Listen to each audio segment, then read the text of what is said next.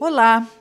Ian recebe Lídia Weiner para apresentar o primeiro episódio do podcast Olhe para o Céu.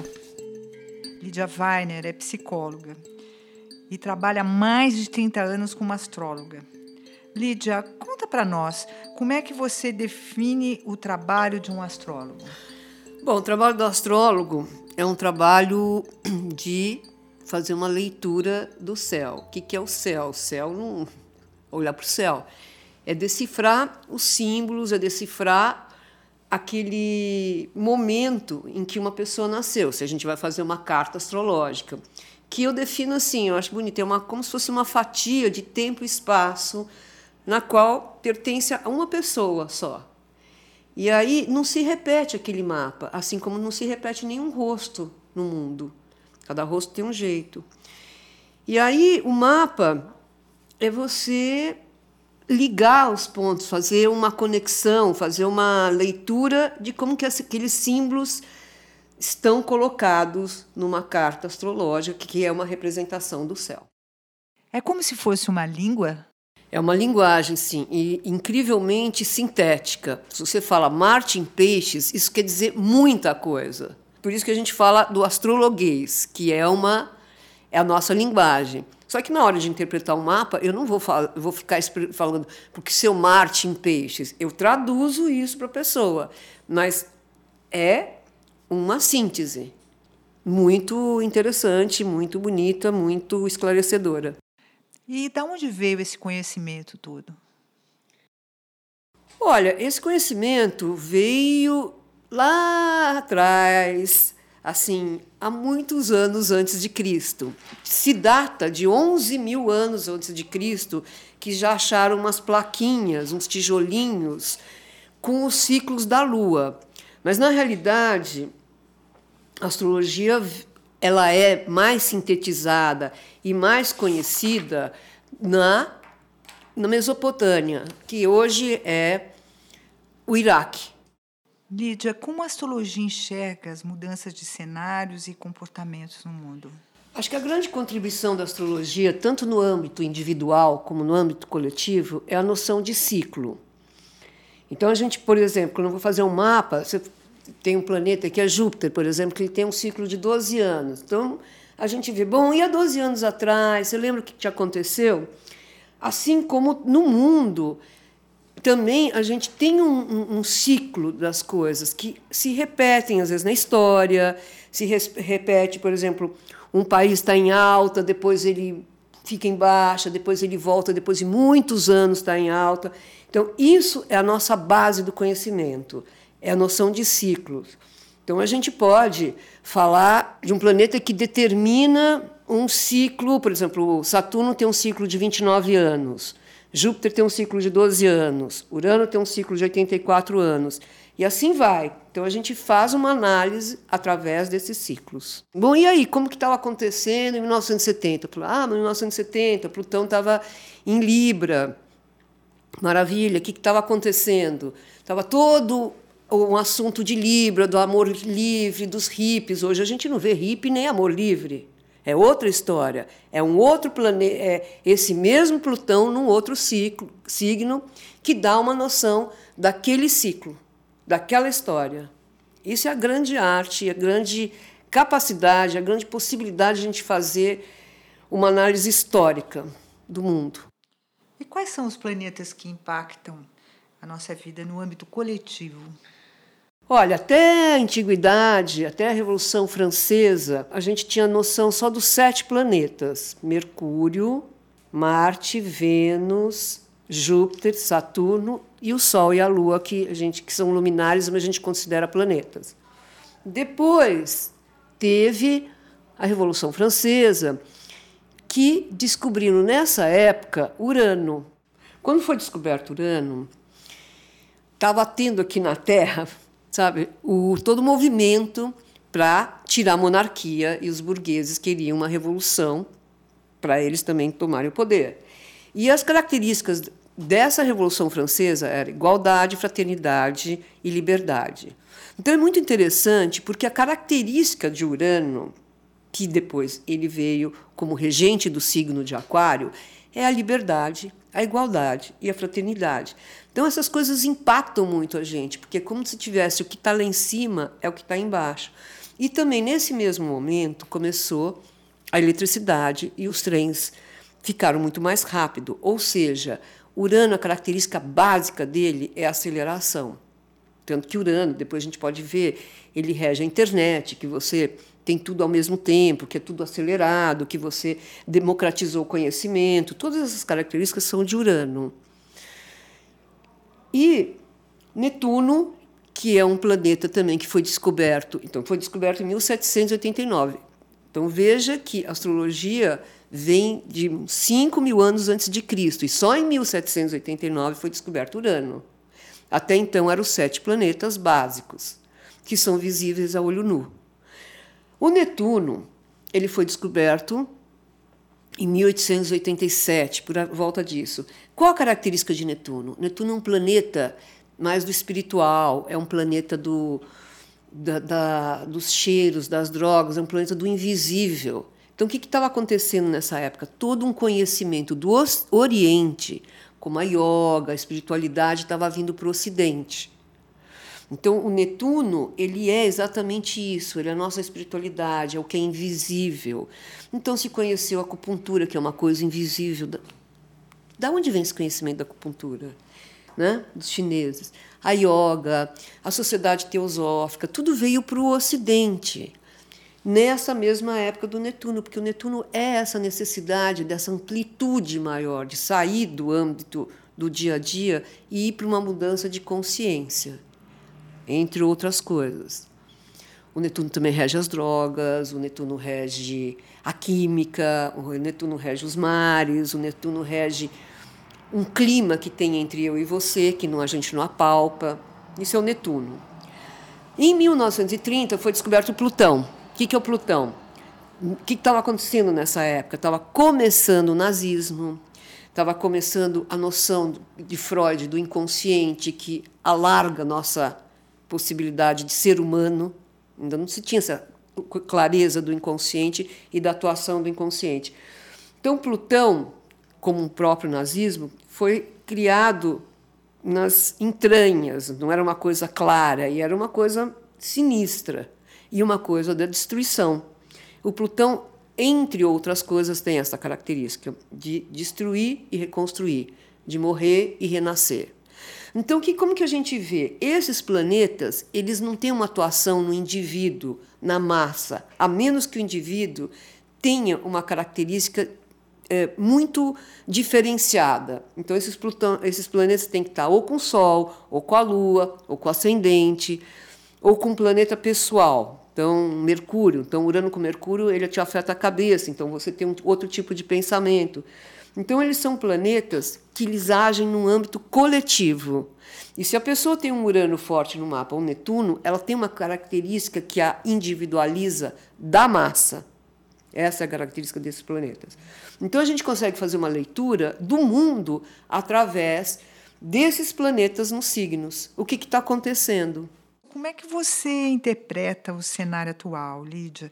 Essa transformação tão profunda no mundo, na economia, no perfil dos nossos governantes, na maneira como nós nos comunicamos. O que está acontecendo? Complexo. Mas, assim, é bem interessante, porque a gente tem que fazer... Quer dizer, se eu for fazer um histórico, a gente vem, por exemplo, de um... O, quem que rege toda a tecnologia, toda a ciência, todas as pesquisas? Urano. Então, quando Urano estava em Áries, por exemplo, foi toda a clonagem, foi assim, um boom da internet. Por quê? Porque Urano tem a ver com a ciência, com a pesquisa e com a tecnologia. Então, num signo tecnológico e científico como Aquário, ele deu um boom para todas essas coisas. Hoje, esse Urano está em Touro. Então, a gente pega um Urano em Touro e faz uma análise. O Plutão, ele foi descoberto em Câncer. E aí ele foi, ficou em Câncer, que foi em mil novecentos e trinta. De lá para cá, ele foi para Leão, para Virgem, para Libra, para Escorpião, para Sagitário, e hoje ele está em Capricórnio. Então, a passagem de Plutão por cada signo, ele transforma a característica do signo. Então, por exemplo, quando Plutão entrou em Escorpião, que era o signo da sexualidade, o que, que aconteceu? Foi o advento da, da AIDS. Então só se falava em sexo, em AIDS. Hoje não se fala mais em AIDS, hoje não é esse o assunto. Quando ele estava em Sagitário, se falava assim, em muitas mortes pela religião, movimentos religiosos, e se matava, homem-bomba, tudo. Também hoje não é tanto o assunto. Agora ele está em Capricórnio, que é o grande assunto. Então, o que é o Capricórnio? O que é um Plutão em Capricórnio? Ele entrou em dois mil e oito. Em dois mil e oito, o que, que teve? Teve uma maior crise na economia. O Capricórnio é o signo da economia, é o signo do status quo. Então, o Plutão em Capricórnio, ele, o que, que aconteceu? Teve uma recessão econômica, uma gestão muito mais apertada das empresas. Começou assim, ter uma crise, as pessoas que se apegavam. O Capricórnio é um signo muito ligado ao dinheiro, muito ligado ao status quo. Só que tudo isso começou a entrar em crise. Você teve uma noção, começou a ter a noção de consumo mais consciente, de reeducação econômica. Portanto, em Capricórnio, mudou muito o perfil dos governantes, porque governante é uma coisa capricorniana. Capricorniano é uma hierarquia. Então, como Capricórnio é um signo ligado à economia e à gestão, os governantes deixaram de ser líderes carismáticos e, e eram meio gestores, empresários. O que é o Trump? É um empresário. O que é o é, outros presidentes? Eles têm uma ligação muito grande com empresas. Plutão é muito dramático, ele é muito radical, é vida e morte, Plutão rege a morte. Então, se você lida bem com Plutão, você recicla as coisas, você tem uma relação boa com a morte, você morte e, morre e renasce. Então, o que, que acontece? A noção de meio ambiente se tornou mais dramática, a morte dos animais, a redução uh, dos animais na Amazonas, as queimadas, tudo isso se tornou muito mais radical e muito mais dramático e muito mais urgente de se fazer uma recuperação. Mas também a destruição está muito maior. Plutão é um planeta radical, ele não, não tem meio termo. Então, por exemplo, o que é Capricórnio? O trabalho. O que nós estamos vivendo? Um grande desemprego. O que, que, é, que, que é Capricórnio? É segurança, é previdência social. O que, que nós estamos vivendo? Toda uma mudança na previdência. Por quê? Porque Capricórnio também é o signo da velhice. Então, está se aumentando a idade, o mundo está ficando velho. Então, todo esse cenário é um Plutão em Capricórnio. Então, o que, que, que, que se faz? Reciclagem, que é Plutão. Reciclagem das coisas matéria. Por quê? Capricórnio, Touro e Virgem são signos da terra, da matéria. Então, se, se pensa no lixo, se pensa na reutilização dos descartáveis, nas construções de classes ecológicas, na reversão do lixo, tudo isso porque é matéria. Quando ele estava em Libra, que é o signo do amor, do casamento, se falava de amor livre, de pílula, que estava acontecendo a pílula anticoncepcional, que eu podia transar com todo mundo. Hoje não é esse o assunto. O assunto é a terra, o assunto é a nossa mãe terra. É um, é um sentido muito mais profundo de trabalhar a economia dos recursos, porque a gente está numa situação premente do planeta Terra. Isso é Capricórnio. Então, os governantes também, eles não têm mais, também morreu aquela imagem de um governante como líder. A gente não tem mais líderes. Porque o Plutão, ele mata um pouco a característica do signo que ele está. Então, como eu falei, Escorpião é um signo da sexualidade. Se mata pela sexualidade na época que ele estava em Escorpião, que é a AIDS, que se morreu muita gente. Agora, é essa, esse medo do desemprego, que está se robotizando, o pedágio, o posto, você não precisa ter mais um empregado. É apavorante isso. O que, que vamos fazer com os seres humanos? Então, é toda uma revisão do trabalho. Isso é um Plutão em Capricórnio. A Terra também, a gente tá, ela está é, tomando conta da gente, ela está muito mais forte, ela está reagindo à nossa destruição. Ela também está destruindo com os grandes terremotos, com os grandes tsunamis, com essas águas que descem, sabe? Então, nós temos que lidar com isso. É esse o nosso assunto. Porque também tem um Netuno em Peixes, que é um signo da água. Então, são os grandes titãs que a gente chama na mitologia, que é Plutão, que é Netuno, que é Saturno, que é Urano, que era o universo. Então, são os grandes tomando conta. Por isso que eles dão o cenário da nossa vida. Então, o que é um Netuno em Peixes? O Netuno em Peixes, Peixes é o signo dele. E o Netuno não tem limite.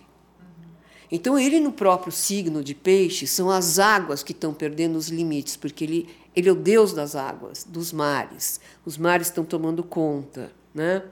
Então, ter limite, separar, exilar é quase impossível. O que, que nós estamos vivendo? Grandes ah, saídas de pessoas das suas terras pelos mares e indo para outras terras. Não tem mais limite. O cara que mora na Líbia, o cara que mora na Síria, ele está querendo ser incluído na Alemanha, na Espanha. Então, essa, a palavra de ordem de Netuno é inclusão, porque Netuno não tem limite, é um grande sopão, sabe?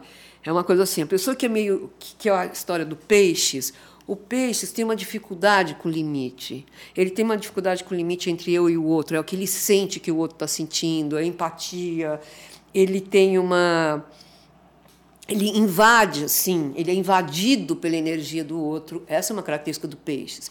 E o Netuno, no próprio signo de Peixes, ele dá essa... Sabe, tudo não tem... Desde que tenha aquela... Hum, que o mundo perdeu as suas próprias culturas, tem McDonald's em todo lugar, tem o Starbucks em todo lugar, não tem mais aquela coisa isolada cultural. Tem tudo, está em tudo. Isso é um Netuno. Você não tem mais, olha, eu moro na Iugoslávia. Ah, não, mas na Iugoslávia tem McDonald's também, não tem mais a comida serba. Então, tem uma coisa que está tudo misturando. E o Netuno é o signo da mistura, assim como o peixe.